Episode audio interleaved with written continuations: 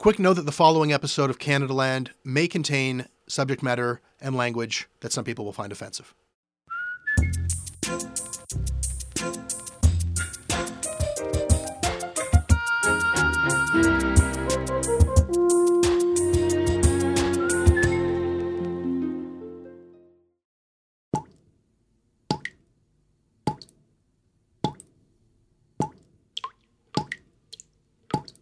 When we turn on the tap, we just expect it to be there. It's hard to even imagine what we'd do if it wasn't. The fact that Canada is home to twenty percent of the world's fresh water supply is often batted around. But that fact obscures the scarcity of the resource in practice, even here in Canada. Because as it turns out, the majority of Canadians don't live where most of the water is. And climate change is altering how and when that water flows, especially in the most arid part of this country, the prairies. Last summer, it got to the point where some cities were looking at the possibility of having to truck in water to meet the daily needs of their residents. We would have been in a position, if the drought had continued, where we would have had to truck water or who knows what. Well, we do know what we would have done. We had contingencies, so, uh, but they would have been unbelievably expensive. As prairie cities continue to grow and water becomes even more unpredictable in both extremes, one year drought, the next year flood, how cities engage with their water resources is changing. And the shortcomings of our water systems are shining a light on how many communities across the country are growing in unsustainable ways. And that isn't just impacting water supply, but also the um, the other end of the municipal water business. That's right, folks. We're going to be talking quite a lot about poop today. We will be starting by looking at the most basic services we expect to work for us every single day. And from there, we can better understand how irresponsible growth of cities is destroying natural environments. We can also look at why billions of dollars are now necessary to manipulate the waterways in Alberta, Saskatchewan, and Manitoba to prepare for a changing climate. I'm Sarah Lawrynuik, and I'm the senior producer of CanadaLand's Monday Show. And this week, I'm sitting in for Jesse Brown. Wait for it.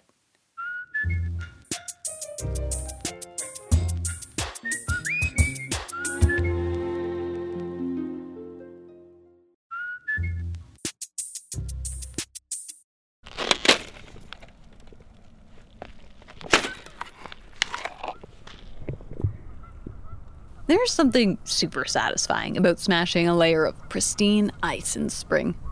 Isn't there?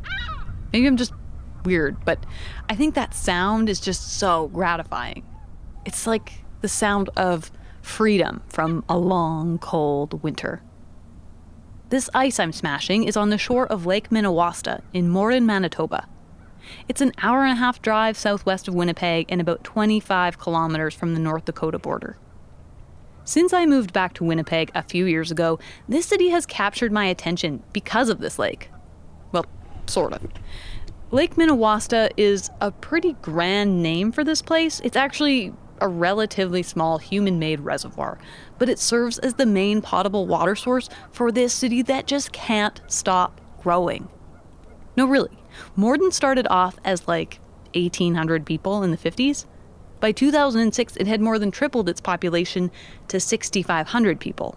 And in the last census, its growth continued, and it is now a population of about ten thousand.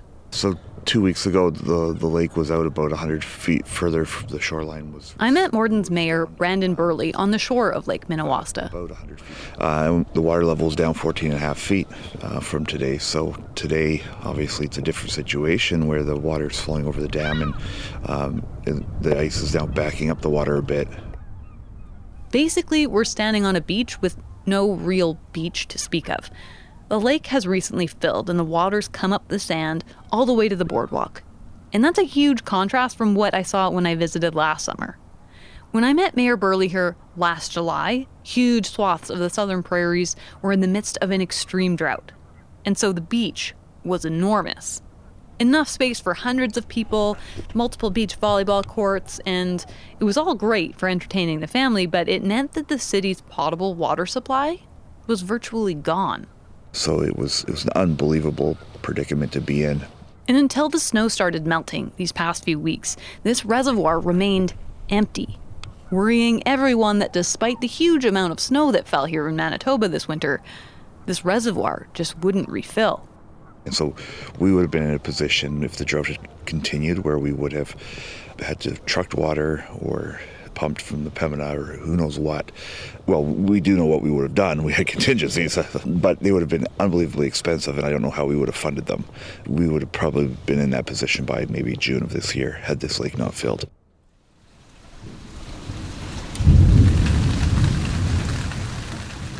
But the past two to three weeks have brought Mother Nature's fury down on this region, sending communities from worrying about drought to worrying about flooding in just a matter of days.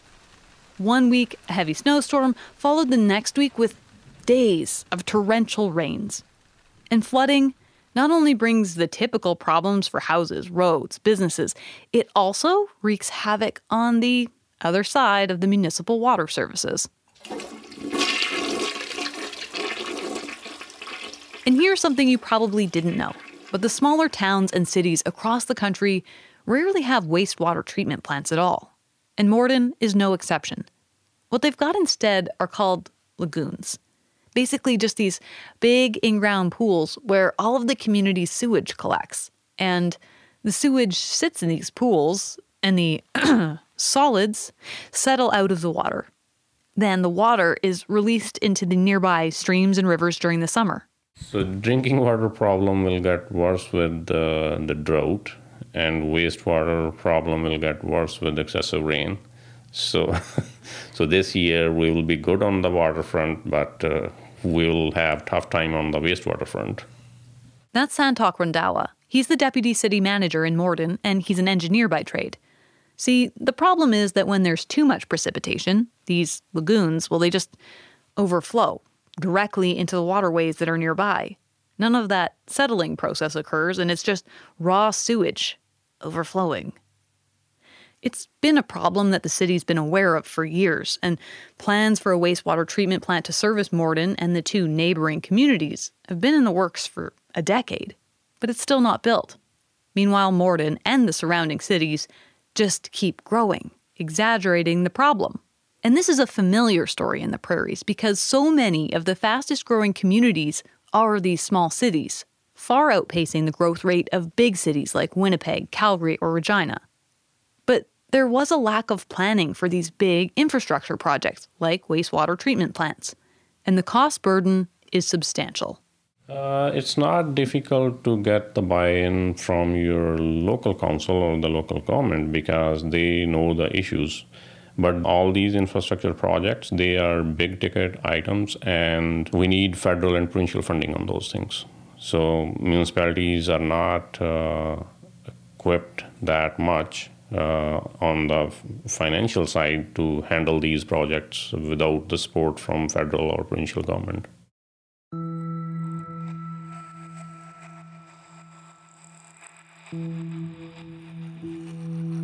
This situation has Morden in a real pickle, but it's not especially unique. Similar stories can be heard all across the prairies. And so the reason I'm telling you about Morden, Manitoba, is because it offers a great example of what it looks like when the extreme hydrological system of the prairies meets city planning, and what it looks like when climate change exacerbates those extremes. It also shows us what happens when municipalities put economic development before sustainable, climate-informed planning.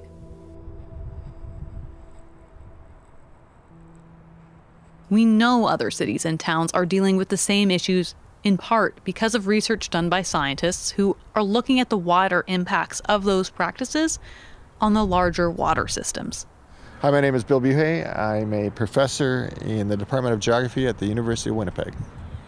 He's been looking at Dead Horse Creek, the one that fills Lake Minnewasta, and the Red River in southern Manitoba since two thousand nine.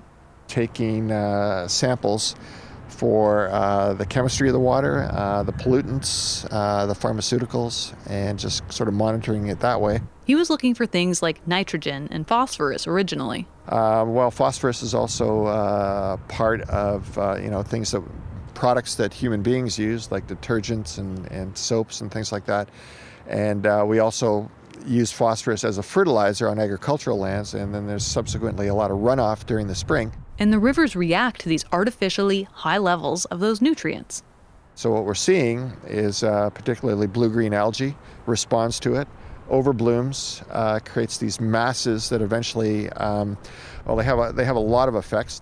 Blue-green algae isn't the only effect, though. Particularly in the summer, when all of the small communities are releasing their sewage lagoon water, known as effluent, it regularly devastates the waterways. And what happened was that as the effluent was being released, you could see the oxygen levels coming down, and it was from fairly well oxygenated between eight and ten milligrams per liter. That's good. That, you know, that's, that's good for aquatic life. And then it dropped down to about six or seven, and then it was down around two, or just hovering around above two, and, you know, just just holding on, you know, like an, an, an aquatic life could, you know, they'd be stressed, but they could live, right? And then all of a sudden, boom. It dropped below two, and we just happened to be going out to sample that day, and when we got there, the whole top of the river was full of dead fish. They all died because of the oxygen levels, right? And this would have been in like July or something when they yeah, were letting the effluent. And you know why that was? Because we were monitoring both the weather and the water. All it took was for a cloudy day, and that killed the fish. And you know why? Because, yes, you're loading this with uh, contaminants. They're utilizing the oxygen, they're dropping the oxygen levels, they're putting stress on the river in terms of, you know, that's hypoxic, almost going into anoxia. But there's still macrophytes in the water that are photosynthesizing. Mm-hmm. So they're making up the slack, right? Okay. So on a sunny day, you'd see uh, the oxygen levels go up a bit, even though the effluent was going in, right? And on a cloudy day, it would come back down because the macrophytes aren't photosynthesizing, right? All it took really was a really cloudy day for a couple days, and the macrophytes weren't making up that excess oxygen, and it killed everything. That's how vulnerable that situation is, right?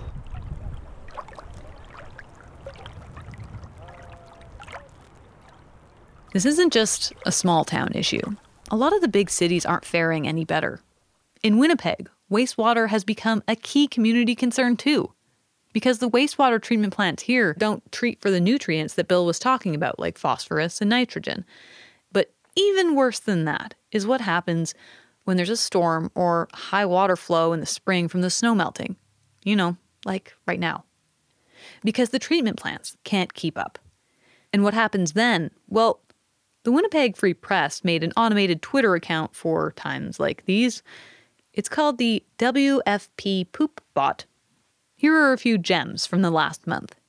On April twenty-third, it tweeted, "In the last twenty-four hours, raw sewage probably flowed into hashtag Winnipeg's rivers for fifteen hours eighteen minutes.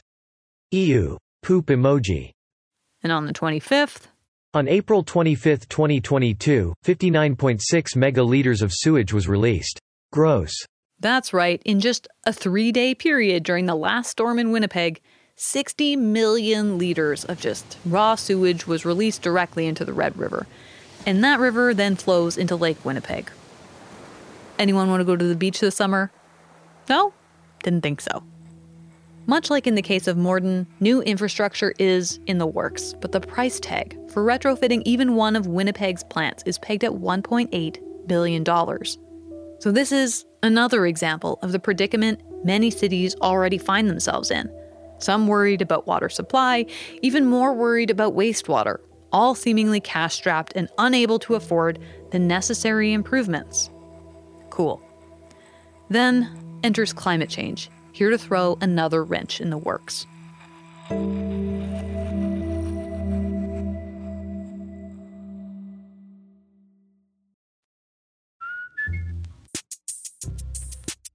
You are speaking with Frank Frigo. I am the acting manager of a group within the City of Calgary's uh, Water Resources business unit that is called Watershed Planning. So yeah, Frank Frigo is the City of Calgary's go-to guy on water.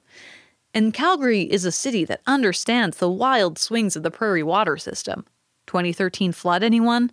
That caused a cool five billion dollars in estimated damages. and more frequent and intense storms are one of the most well-understood impacts of a warming climate. But Calgary also has to be aware of the impacts a changing climate is having on the mountains right next door. You know, with the very steep mountain catchment we have upstream, a single event can take us from drought to flood. And we're one of the unique jurisdictions where we can have drought and flood in the same water year. Um, so we're, you know, we're, we're quite aware that we're working with a very dynamic system. If it were a vehicle, it's probably more a Ferrari than a, than a smart car. The volatile Bow River snakes through downtown Calgary and is a part of the Saskatchewan River Basin that flows and supplies water to most of the southern prairies. So when climate change impacts this river, the ripple effects span three provinces. What we have seen is because of the uh, predominance of alpine terrain upstream of us, that generally means that we're getting snow in the alpine all the way into the June period. And then that alpine snow really doesn't start melting off till June and July. And that has generally meant that water is quite ample in the June, July, and into the early August period in most years. Okay, so winter snow actually acts as a natural storage mechanism. And then it melts slowly, and that actually gives you water the rest of the summer.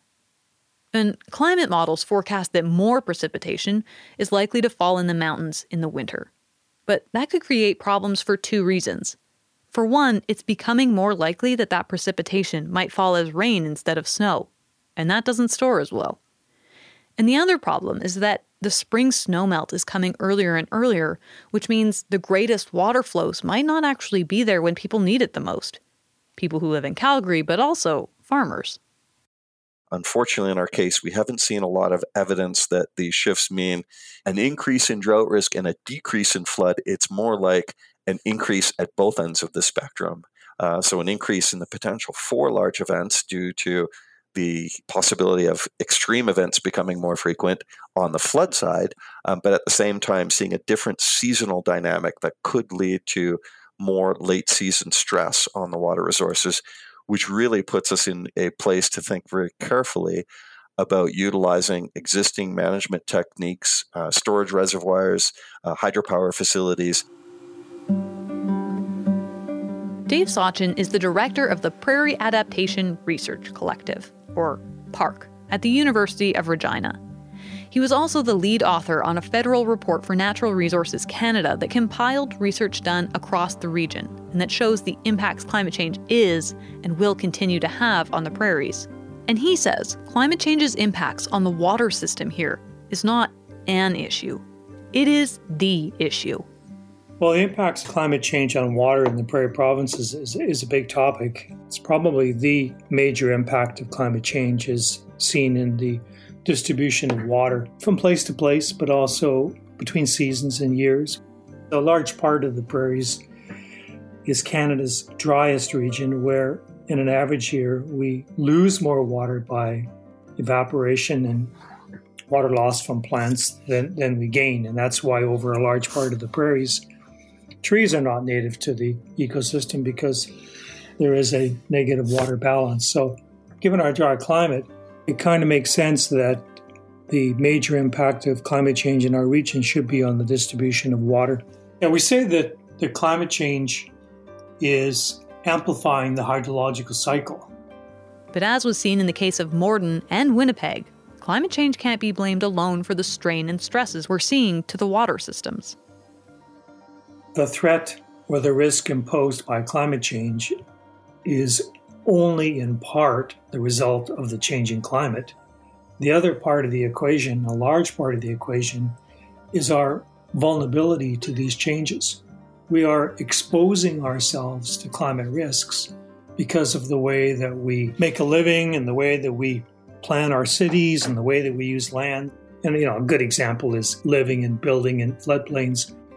In that report for Natural Resources Canada, I found this really interesting passage that also talks about how where we live changes our ability to adapt to extreme weather. Specifically, it talks about people moving from rural areas to cities. And it says this, quote, "A culture of innovation has helped prairie farmers adapt to drought over the past century. strong social capital exists in many rural communities across the prairies, including cultural norms of mutual assistance during crises. Rural residents may be more equipped to cope with extreme events than urban residents." End quote.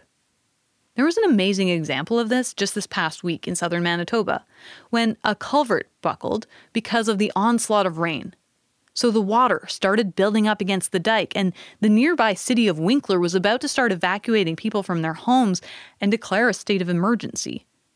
But then, about a dozen local farmers came with their tractors and their pumps and their irrigation equipment, and they started pumping water into a nearby field to save the city. You know, the entire Um, social dimension of climate change is fascinating, and it's not my field of study. I'm a climate scientist, but I collaborate with social scientists, including some of the authors in our Prairie Provinces chapter, and they do research that indicates that the rural prairies have really become much more vulnerable to the impacts of, of climate change and other sources of, of change and stress, not just climate change, because they've lost the what we call the social cohesion. So as the population declines and as there are fewer services in these communities and fewer reasons for the farming community to visit the local service center, as these communities decline in population and the services, there's just less opportunity for people to gather. There was an interesting study done by one of our students that indicated that the loss of the ball diamond or the hockey arena had a huge impact on the community because that's where people gathered. And they were coming to watch a ball game or a hockey game, but this is where they had their social interaction. So, yes, there are very, very social reasons as to why we have this heightened vulnerability to climate change as a result of changes in our economy and our population. It's just another piece of this incredibly complicated issue of how urban life intersects with a changing water system. But overall, the big picture emerging as we put these pieces of the puzzle together is still a bit of a mystery. And that's because a few critical pieces are missing still. One being that it is difficult to understand, even with hydrological and climate models, just how bad things could get for Alberta, for Saskatchewan, for Manitoba. Certainly this last drought was devastating, ranchers selling off starving cattle, mayors pleading with the gods to send them rain. That all seemed really bad. But in the Dust Bowl thirties, we know it was worse. And to adapt to that period, many people actually packed up and left the region because things just got so rough. But that was before the climate warmed, and it seems like things can always get worse. The worst case scenario for the Prairie Provinces will be when a prolonged drought, a drought lasting years, uh, reoccurs in a warmer climate. And we haven't had such a drought for quite a while. We had, you know, back-to-back years of drought in two thousand one, two thousand two. Um, there was a fair bit of drought in the nineteen eighties. Of course, there was a drought of the nineteen thirties, and I guess the thirties would be considered the worst-case scenario because at Park we have a tree ring lab where we've collected thousands and thousands of samples of old wood, and we've been able to determine how much water was available to these trees every year for more than fifteen hundred years, because we have wood that goes back to the year five forty-two, and they show that there are droughts that last many, many years. They just haven't occurred since the prairies were settled by Europeans, but they will reoccur. But when they reoccur, they will occur in a climate that's much warmer than in the past. So we expect these prolonged, these sustained droughts, these multi-year droughts to have devastating consequences for the prairies. Floods, drought, raw sewage. Have I filled you with enough dread yet? Can we flip the switch from doom to hope? Because while this all really seems kind of crazy and dark, it's not like no one has started to try to make things better, come up with answers to the complicated beehive of questions. Calgary is a good example here too, having invested intensively in wastewater treatment capacity as well as water efficiency programs in the last two decades. Here's Frank Frigo at the City of Calgary again. I'm happy to report that since two thousand five, um, you know, net withdrawals by the city have decreased, though we've seen, you know, pretty staggering growth uh, in that same period. And it mostly is because our residents, our consumers, do understand that water in our basin is scarce. Morden is also looking at efficiency programs to reduce per capita water use, as well as rainwater harvesting programs, and they will be building infrastructure to connect the city to other water resources, so they don't end up in the same situation again. But then, there are also small communities that are going above and beyond. And I can't really pretend to be unbiased with this particular example. Hello. Pick the most miserable day possible. Oh, right? What is going on? Climate change. The highway was nice. The last town I'll take you to today is Selkirk, Manitoba. And while I did previously report on Selkirk's advanced environmental and climate policies while I worked at the Winnipeg Free Press, I also took a brief hiatus from journalism last year, and for six months I worked at the city of Selkirk. But that's how I learned about how advanced municipal answers to these huge problems can really be. And it's where I met Raven. I'm Raven Sharma. I'm the manager of utilities for the city of Selkirk. She took me on one of my favorite tours, but one that leaves you smelling just a bit uh, off for the rest of the day. She showed me the city's brand spanking new wastewater treatment plant.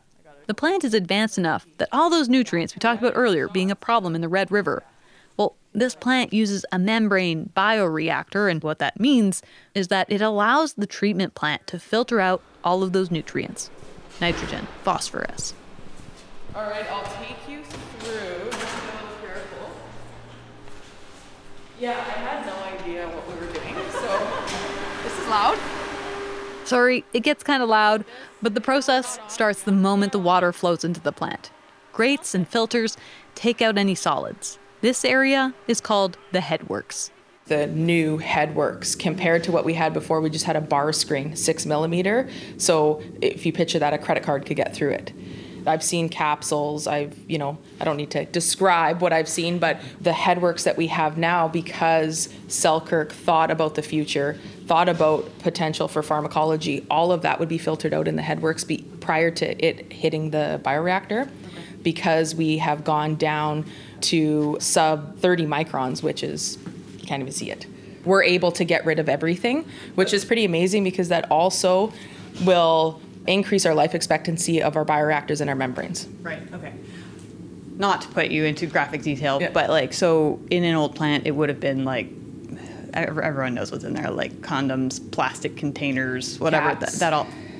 Cats. Yeah, yeah. Yes, you heard that right. She said cats. They've been known to come in through the storm drains. Cool. Leaves. Uh, Selkirk loves their corn. I always know when it's corn season. Jesus. All right, that might be in the graphic detail aspect. um, but all of that would have been passable before. Like it would have gone. It would have been passable, and all of these things. So if you think of nitrogen and, and ammonia and phosphorus, nutrients, fertilizer, um, all of that would have impacted the biology, and then yields and infects our rivers and our lakes. It's great that we know for sure that we're not putting that into the watersheds. Yeah, that's that, like not a small improvement. That's like, yeah, it's astronomical. And so the effluent that we had in our old plant had a lot of suspended solids, we call it. So you can actually see bugs, you can see calcium and uh, different types of molecules in it. The effluent that we have, the product after this plant, is drinkable. We can't classify it that yet, but it meets all the standards for potable water. It is clear. There's no suspended solids in it. There's no fecal coliform. There's no phosphorus or nitrogen. We're at trace, so we have to meet one milligram per liter, and we're at zero point three, which is trace. Our suspended solids are at two, so it's, it, it, it's very clear. Technically, the water leaving this plant is uh, cleaner than the water running by in the Red River. There's less phosphorus, nitrogen, yes. Suspended solids, all of it. It's, yeah. it's, it's like running drinking water straight to the river. Mm-hmm. Yeah. Okay, don't hold your breath. I did not drink it. I'm not that committed, though I'm sure it's great water. This is all part of the preparation for the future. Maybe one day our water can be fully recycled in our own communities, moving from the wastewater treatment plant to the water treatment plant, back to our houses, and then back out again. It's certainly a possibility within reach. we are known as the leaders. We are known as having the most advanced technology. They're using our plants as examples in the literature. They're using our plants to teach others. Um, yeah, it's, uh, it's pretty amazing to be a part of. Is that Manitoba-wide, Canada-wide? Like, what are we talking about when we say leaders? Uh, yeah. I would say Canada-wide. North America, that, so the membranes that we have are in California and Singapore. And so no one else has membranes like this in Canada. Also, just the, the laboratory that we have, the internal testing that we do. This is not required by the province, but we do it anyways, just so that we can catch things. If the biology of something has upset the chemistry, we're able to tackle it right away. And Selkirk's Chief Administrative Officer, Dwayne Nichol, says the wastewater plant is a part of the city's bigger goal of limiting waste of all kinds to limit the community's impact on the environment. Well, I think um, as it, with every portion of human life, we need to start thinking about the circular economy and how do we stop creating waste. So with our wastewater treatment plant, if we can redirect all of that uh, reclaimed water uh, to, to, at this point, industrial purposes, and in time as people become more comfortable, as the technology improves, uh, and turn it into to potable water, so that we have that opportunity to defend against any sort of worry of running out of water. The city has also paired the investment in a new wastewater treatment plant with other projects like splitting the city's storm and sewage systems to help prevent flooding and overwhelming the wastewater treatment plant during a storm. They're also incorporating more natural infrastructure to hold more water in the soil locally, you know, like trees and stuff. But the trouble is that all of this costs money. A lot of money. And every city is feeling the pinch of not being able to afford these kinds of infrastructure projects. If we go back to the first community we talked about, Morden, they're looking at water costs going up by twenty-three percent this year as the community tries to cover the bill. And if water is the climate problem in the prairies, it's clear cities need help to rise to the adaptation challenge. I think there's there's some systematic problems we have in local governments. Uh, I say local government, that's a misnomer. You know, we're we're not a form of government. We're not a level of government. We call ourselves that. Uh, we're not in the Constitution. We are a municipal corporation. Um, we don't have the same powers of taxation, just property tax, and then user fees. And so we have user fees on our water and wastewater services, um, but the true cost of those are, are artificially subsidized by grants. And so we've got a system in place where we starve municipal corporations that have the cost of delivering these services, have the greatest level of risk. You know, if, you, if the, your municipal cor uh, corporation is not working, uh, you know um, immediately in the morning because the water's not coming out and the toilet's not flushing. So we're on the front lines of this, these issues. We have a tax system that does not give us the tools to be able to respond to, so we have to go cap in hand to the, you know, provincial and federal governments.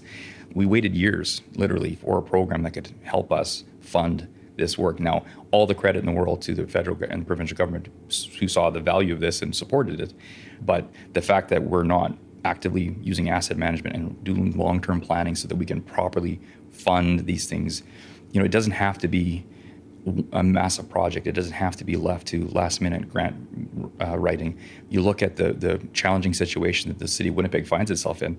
I mean, that was a train wreck happening in slow motion. We could see this, you know, years and years and years in advance, yet we're here. Ridiculous. There's no excuse for that. That's that's just a, a, a lack of responsibility on everyone's part, but it's a systematic issue. So there's no one person to blame, there's no one government to blame. It's the system that we have to change. Municipal governments, and I'll say that again now, they have to be given the tools so that we can do long-term planning, build this into our asset management plan. Our plan, we're already planning for the replacement of this building. We have to be. We have to be putting money away. We have to be planning for its eventual uh, replacement, because we shouldn't have to wait and then have a crisis to then get emergency funding. You shouldn't run out of water as a municipality. That just, it can't be a thing. So we need to do better. That's better? That's better. You know, the smell never gets better. No. In the grand scheme of things, local wastewater treatment plants are actually on the small end of what's planned for water adaptation in the prairies. In each of the prairie provinces, massive water manipulation projects are being considered or are already in the works to help alter the natural landscape entirely to meet the needs of communities. So in particular, Calgary twenty thirteen flood basically awakened many people. Saman Razavi is an associate professor of hydrology and water resources engineering at the Global Institute for Water Security at the University of Saskatchewan. And he explains that Alberta has relied on reservoirs to try and control water supply flowing through the mountains for decades. They're already dotted across the landscape. But the two thousand thirteen flood meant that Calgary's leaders were adamant that more infrastructure was needed to protect the city in the future. So such water infrastructure regulates river flows for us. It attenuates those variability. It dampens those large variabilities from season to season or from year to year.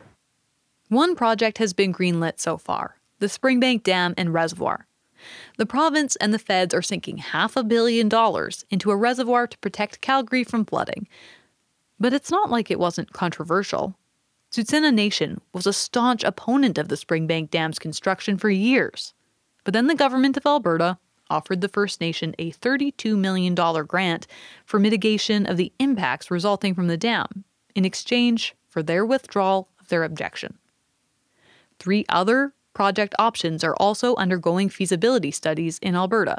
Many of these would not only protect from flooding, but during a drought, reservoirs could act as a backup water resource, like an emergency bucket of sorts, if the worst happened. Meanwhile, in Saskatchewan, a four billion dollars project is being proposed to create an irrigation network to address water shortages for farmers. So dryland agriculture is very susceptible to climate change now because we see more variability now from year to year. So it doesn't allow you to plan long-term really. But when you have irrigation system, then uh, I mean, the larger the infrastructure, the more reliability you get. So you can plan uh, better cultivation, crop type, whatever. And then in Manitoba, to try and create further flood protection, the province has proposed digging channels to connect water flows from Lake Manitoba to Lake Winnipeg. And the environmental consequences of this project have also drummed up substantial opposition, principally from the First Nations whose territory will be most impacted if the project goes ahead. Looking at the intersection of water, climate change, and cities on the prairies is an enormous amount of information. There are so many different impacts to consider, all levels of government and Indigenous interests, farmers, cities, water coalitions, industry. And each of these uh, provinces have their own regulation system and rules to manage this water. And it's very important to realize this. Right. One more piece of the puzzle. Different regulations and management systems in each and every province. For example, Alberta still employs a colonial water licensing system. So when the first settlers arrive, they gradually adapt a strategy called first in time, first in right. Alberta's licensing system basically means whoever got a license first, mostly farmers, can fill their entire need for water before the next person in line gets a drop. Now, first off, that doesn't sound much like a sharing spirit now, does it? But also, the last groups the government added to the licensing system were First Nations. So theoretically, in a drought, legally, they wouldn't be entitled to any water. The powers that be argued that that's not how it would practically play out. But needless to say, lawsuits are being fought over this in the courts as we speak. The other side effect of licensing water in this way is that because the province has already handed out too many licenses, they've stopped issuing new ones. And as water becomes scarcer in dry years, demand for these licenses has really heated up, putting a growing monetary value on access to Alberta's water. Which, call me delusional, doesn't seem like it's going to fix the problem. Climate researchers have actually predicted that declining water resources in the region will lead to conflict between industry, agriculture, and household users. To hopefully sort out all of this, the federal government is in the process of creating the Canada Water Agency, slated to tentatively open later this year. While we don't have the details of what the agency will look like, it is likely that it will play a role in helping to coordinate all of the parties who are currently at this very big water management table. Across Canada, we felt like we were quite behind, for example, nations like, like the U S, in that sense. And I think Canada Water Agency could be quite helpful in promoting that cohesion and building some universal culture uh, protocols for managing water, both too much and too little water conditions. I want to come back to Morden, where we started. Rain has continued to fall there since I visited, and Mordenites have traded last year's water restrictions in for sandbags and evacuation orders this spring. On Saturday, the city declared a state of emergency. Morden's mayor, Brandon Burley, said, based on the forecasts he's seen, things will likely still get worse there before they get better. It's not that prairie people don't know how to live with extremes. It's always been this way. But climate change is going to make it that much tougher on everyone. Here's Dave Sauchyn at the University of Regina again. Yeah, it's incredible what's going on in southern Manitoba right now, where we've gone from extreme drought conditions of last summer to the, the flooding that's begun to occur as a result of a heavy snowpack in uh, in winter and spring. And that, what we call it whiplash, this extreme transition from dry to wet conditions and back over relatively short periods of time. This whiplash is, is the kind of conditions that we expect in a warmer climate. Now, I'm not saying that the drought of last summer and the flooding of this spring is caused by climate change. These are perfectly natural conditions. But there's pretty good science to suggest that the severity of the drought and the severity of the flooding is, to some extent, increased as a result of a warmer climate. These natural cycles are occurring in a warmer climate. So it's the kind of dramatic shift between wet and dry that we expect more often in a uh, in a warmer climate. I guess that's the takeaway at the end of all of this. Get used to weather whiplash. This is already happening and it will happen more. But the other takeaway is that we can't afford to take our water resources for granted. What local and provincial governments are doing right now matters, and will ultimately decide how resilient we are as a country.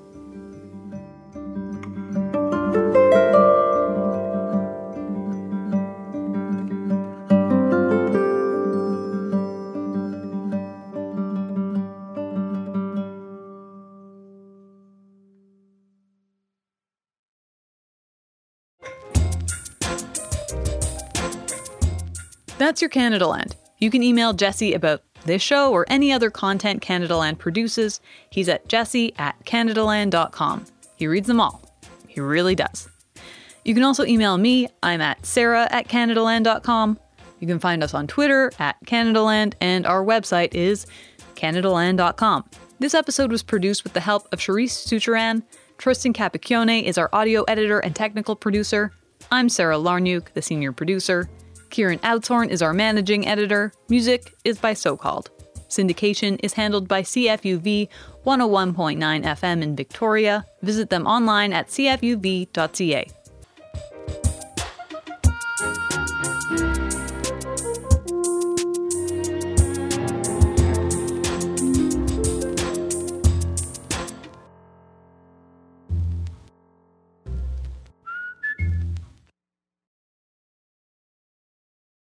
Hi there. You just heard CanadaLand, the show where I'm typically joined by a different guest each week for a long feature interview.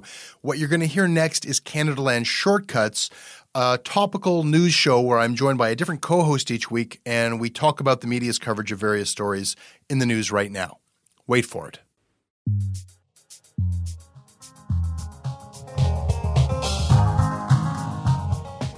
Sarah Haggie, freelance writer, journalist, co-host of the Scamfluencers podcast, and Vanity Fair verified media Twitter heavyweight. Thank you for coming to Shortcuts. Oh my God, thank you for having me. I'm so excited. Yeah, and I guess I should introduce myself because I am not Jesse Brown. What? Yes, uh, apologies, question mark. I am not Jesse Brown. I am Jonathan Goldsby, the news editor at CanadaLand and co-host of the Wag the Dog podcast, who has been given the uh, responsibility of shepherding Shortcuts through two weeks when Jesse is away. So that is exciting and can go terribly wrong, but could also be a lot of fun. It's going to be fun. Yes. Sarah, today on the show, what is the Justice Center for Constitutional Freedoms, and why are they giving out awards named after the guy who wrote the book on which the movie Munich was based? Welcome back to Shortcuts, where we talk about the news.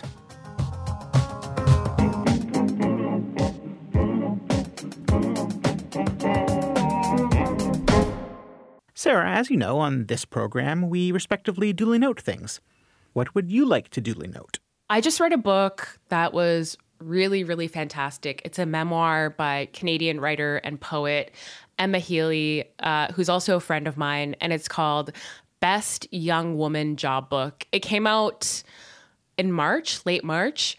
I know the memoir market can feel saturated, but it really is just like this beautiful, very honest look at what it means to make a living and try and be creative at the same time and not really compromising. You know, she's a writer and she's had to take all these jobs to support her writing. And there have been times where she thought, you know, like, am I still a writer? Like, or I'm doing this job, I'm trying to make money. Like, how am I supposed to be creative at the same time? And the way it's written is just like, it's so highly readable. It's so smart. It's so moving. It's so funny. Like, I can't say enough good things about it. And I want everyone to read it. Duly noted. Press Progress and its editor, Luc Lebrun, Uh, brought to my attention this week that Tamara Leach, who was one of the organizers of the Freedom Convoy, who's currently facing various charges in relation to that, is the subject of the annual honor, uh, one of the, the main annual honor by the Justice Center for Constitutional Freedoms. It's called the George Jonas Freedom Award. It's presented at an annual dinner. And the National Post, Rex Murphy, is the keynote speaker, which makes me like wonder, like, thought is like, is he Canada's Rudy Giuliani? Just someone who maybe no one should have ever taken seriously in the first place. But it, that just made me think of like all this stuff about the Justice Center for Constitutional Freedoms, which is one of those organizations with a bland enough name that people probably seen it pop up in a whole bunch of contexts and never all put it together, and I feel like it's worth going over. H- have you heard of this organization, Sarah? I have, you know, been blessed enough to not have heard ah. of this organization until I was preparing for this episode. I was very blissfully unaware. It's a fascinating thing that it's sort of like that the shortest description is that it's like the social conservative right wing version of the Canadian Civil Liberties Association. It is a legal advocacy center. It's a registered charity, and it tends to put its fingers into and intervene into all kinds of cases around what it, you know, broadly termed as constitutional freedoms, but tends to in practice be the social conservative side of any given issue.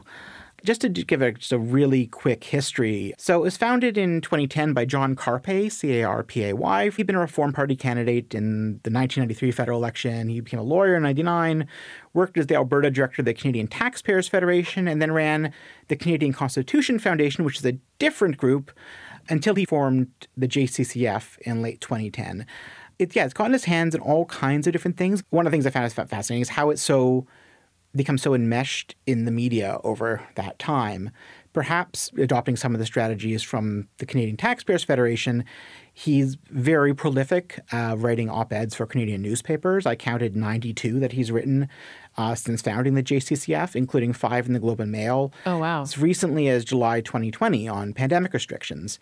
Barbara Kay, who was a National Post columnist and then wasn't and now is again, was the director of the charity from December twenty sixteen to August twenty twenty-one.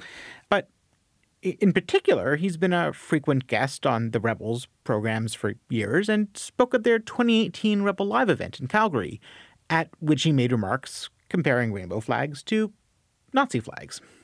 So what do we do? How do we defeat today's totalitarianism? Right? Because again, you got to think about the common characteristics. It doesn't matter whether it's a hammer and sickle for communism or whether it's the swastika for Nazi Germany or whether it's a rainbow flag.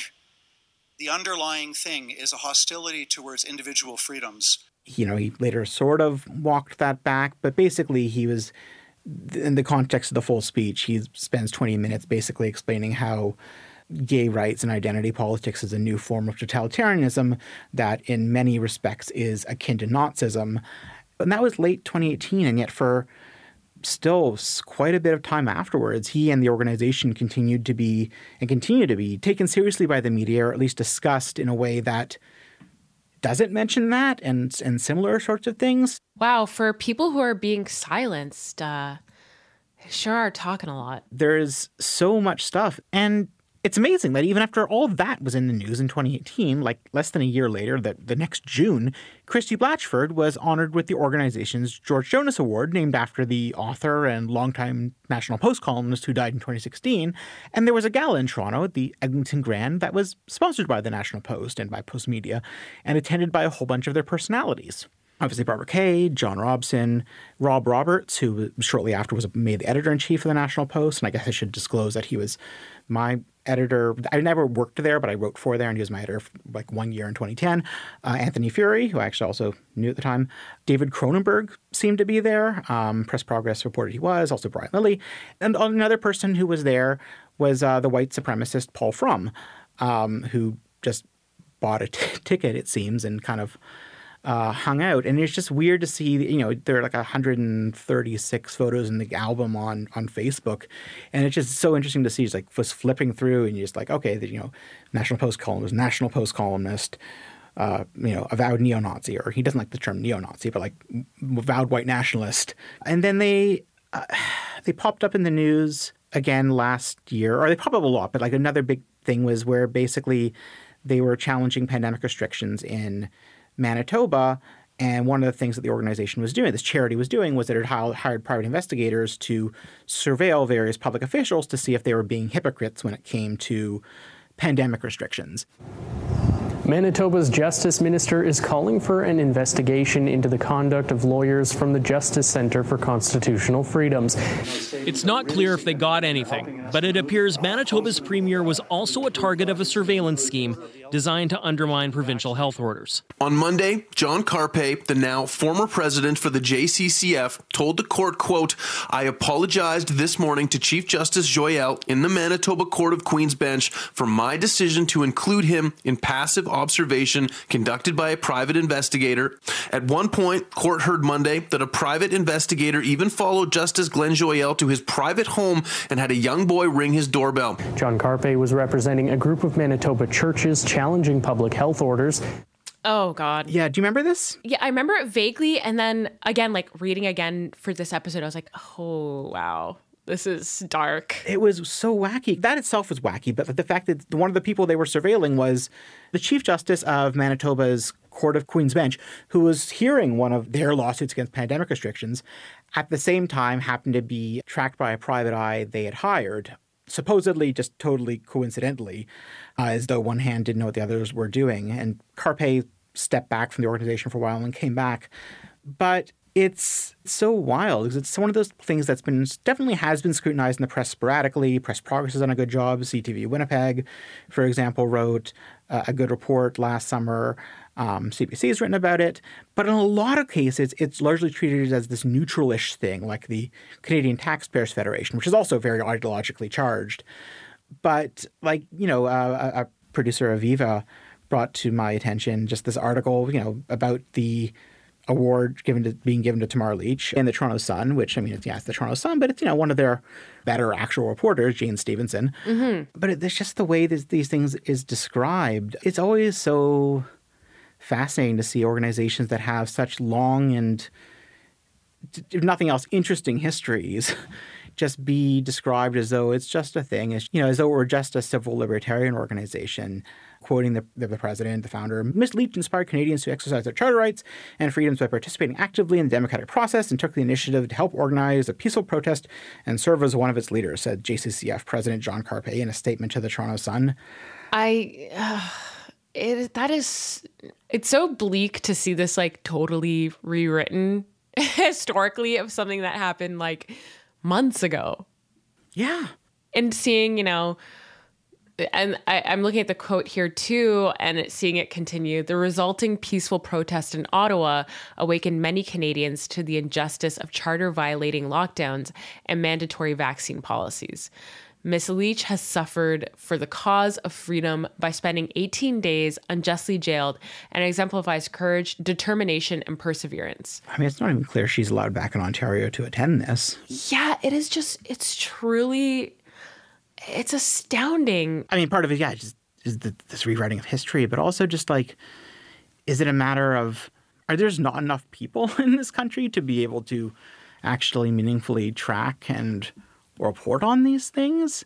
Like, why is the institutional memory seem to be so short? I mean, for them specifically, this is kind of the narrative that was being spun the whole time.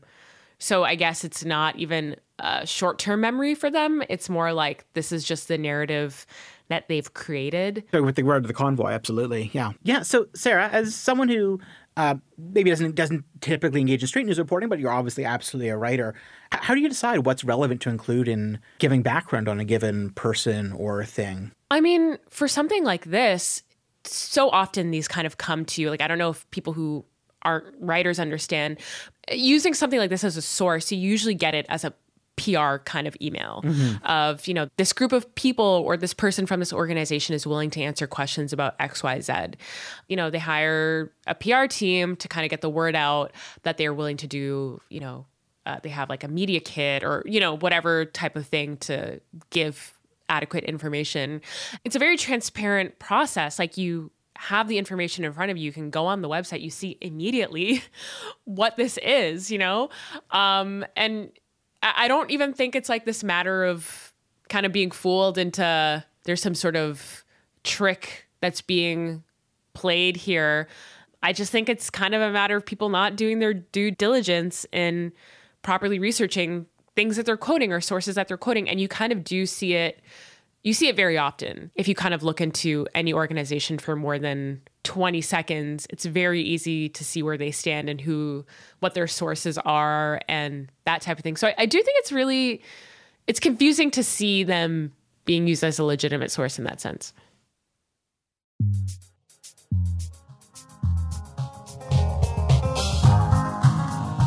That's Shortcuts for this week. I'm actually going to be back hosting this again next week. Thank you for joining me, Sarah. Thank you so much for having me. It was really fun. We are on Twitter at CanadaLand. You can find me on Twitter uh, at Goldsby. I am also the co-host of Wag the Dog, uh, which is going uh, weekly for the duration of the Ontario election. Uh, so the first weekly episode will be out next Friday, and then it will be on every Friday after that through, I think, June third. Where can people find you, Sarah? I'm on Twitter at Kinda Haggy. I co-host a podcast for Wondery called Scamfluencers. That was advertised on a billboard in Times Square, right? Yeah. And I am a writer at Gawker, so you can find me there. This episode is produced by Viva Lessard with additional production by Tristan Capaccione. Our managing editor is Kieran Oudshoorn, and the theme music is by So-Called. Syndication is by C F U V one oh one point nine F M in Victoria. Visit them online at C F U V dot C A.